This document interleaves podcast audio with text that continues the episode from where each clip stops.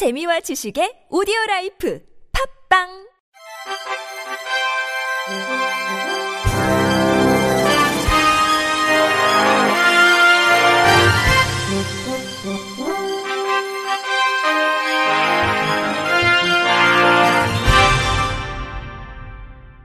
청취자 여러분 안녕하십니까. 1월 2일 수요일 2019년에 보내드리는 첫 KBRC 뉴스입니다. 전국 장애인 차별 철폐연대가 지난달 31일 오후 11시 30분부터 자정을 넘긴 1일까지 국무총리 공관 앞에 모여 장애인의 재야애종 행사를 열고 장애 등급제 폐지와 관련한 예산 확충을 촉구했습니다. 박경석 전 장애인 대표는 그동안 장애 등급제를 폐지해달라고 역대 국무총리를 많이 따라다녔다며 장애 등급제 기준이 전 부처에 다 연관돼 있기 때문에 이것을 종합적으로 검토하고 폐지할 수 있는 힘은 국무총리에게 있다고 봤기 때문이라고 총리실 공간 앞에서 맞는 이유를 설명했습니다. 청각장애인 이종훈 씨는 우리는 어떤 숫자에 의해 규정될 수 있는 존재가 아니라며 단순히 등급으로 서비스를 제공하는 것은 우리의 권리를 완전히 인정하는 것이 아닌 행정 편의적인 생각일 뿐이라고 지적했습니다.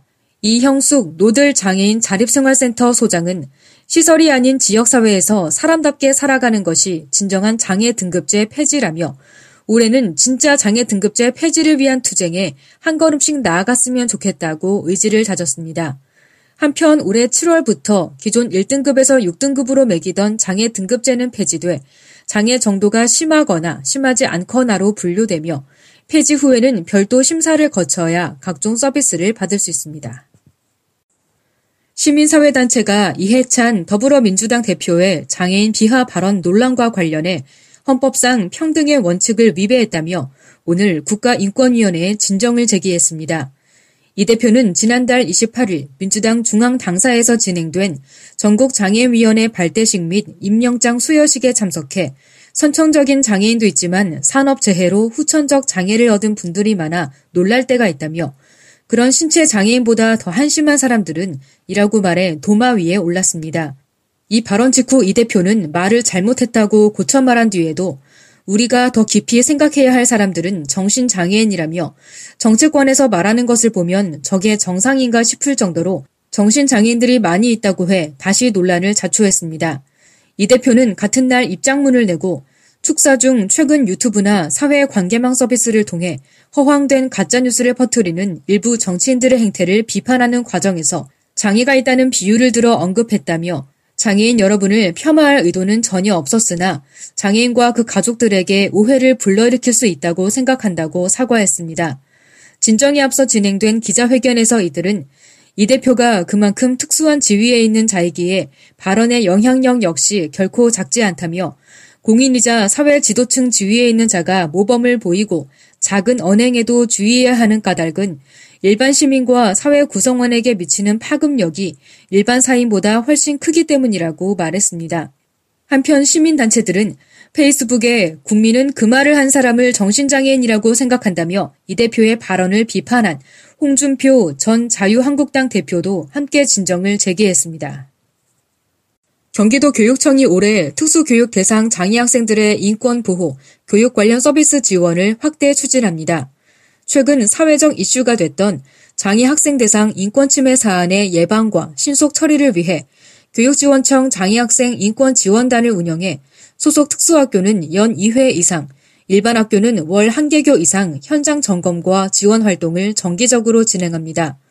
또 매년 학생 대상 연 2회 이상, 교육청 소속 모든 기관의 교직원 대상 연 1회 이상 장애 인식 개선 교육을 의무적으로 실시하고 학교장 및 교사 자격 연수 등의 장애 학생 인권 교육 및 장애 인식 개선 교육 과정도 마련해 실시할 예정입니다. 경기도 교육청은 특수학교가 부족한 지역에 중도 중복장애 학생들의 집중 특수교육 지원을 위해 6개 학급 규모의 복합 특수학급을 4개교로 확대해 운영하고 2차적 장애를 예방하기 위해 교육청의 치료지원 바우처 사용의 자율성을 확대하는 등 치료지원 편의도 넓혀나가기로 했습니다. 경기교육청 권오일 특수교육과장은 장애 유무와 경중에 관계없이 누구든 법률이 보장하고 있는 보편적 교육활동이 보장돼야 한다며 무엇보다 장애 학생을 대상으로 한 인권 침해를 예방하고 특수교육 대상 학생들의 관련 서비스를 확대 지원해 모두가 행복한 경기혁신교육을 실현할 것이라고 말했습니다. 부산시는 올해부터 장애인 등의 이동 편의를 위해 저상버스 예약 시스템 서비스를 제공합니다. 이 서비스는 교통약자가 탑승할 저상버스를 스마트폰 앱을 이용해 선택 예약하는 시스템입니다. 저상버스 예약은 부산버스정보 앱 실행, 교통약자 메뉴 선택, 정류소 검색 및 버스 검색을 한 뒤 운행 중인 해당 노선의 차량을 선택하면 예약한 내용이 버스기사에게 실시간 자동 전달됩니다. 운수 종사자는 운전자 단말기를 통해 예약 내용을 확인하고 사전에 정류소 탑승자를 확인한 후 정류소 진입 시에는 교통약자가 안전하게 승하차할 수 있도록 교통약자를 배려하게 됩니다.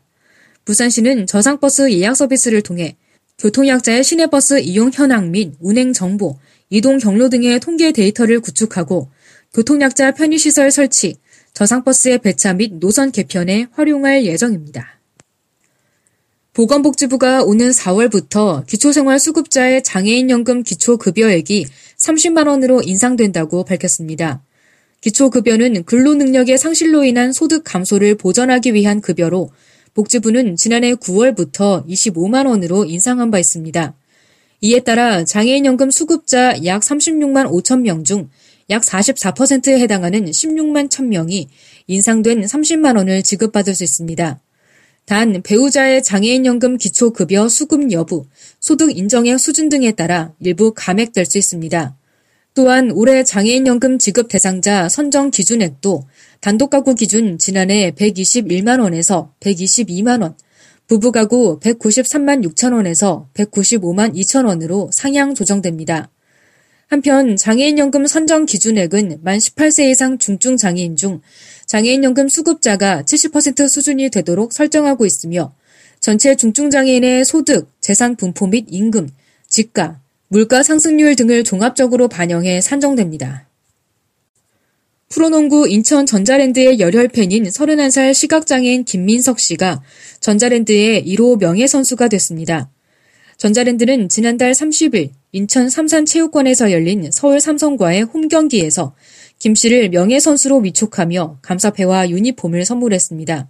김 씨는 5살 때 머리에 생긴 혹을 제거한 뒤 항암 치료를 받으면서부터 서서히 시력을 상실해 지금은 겨우 빛과 어둠만을 구별할 정도입니다. 김 씨는 1997년 전자랜드가 인천 대우증권 제우스로 처음 창단된 이후부터 22년 동안 팀의 서포터스로 활동했습니다. 끝으로 날씨입니다.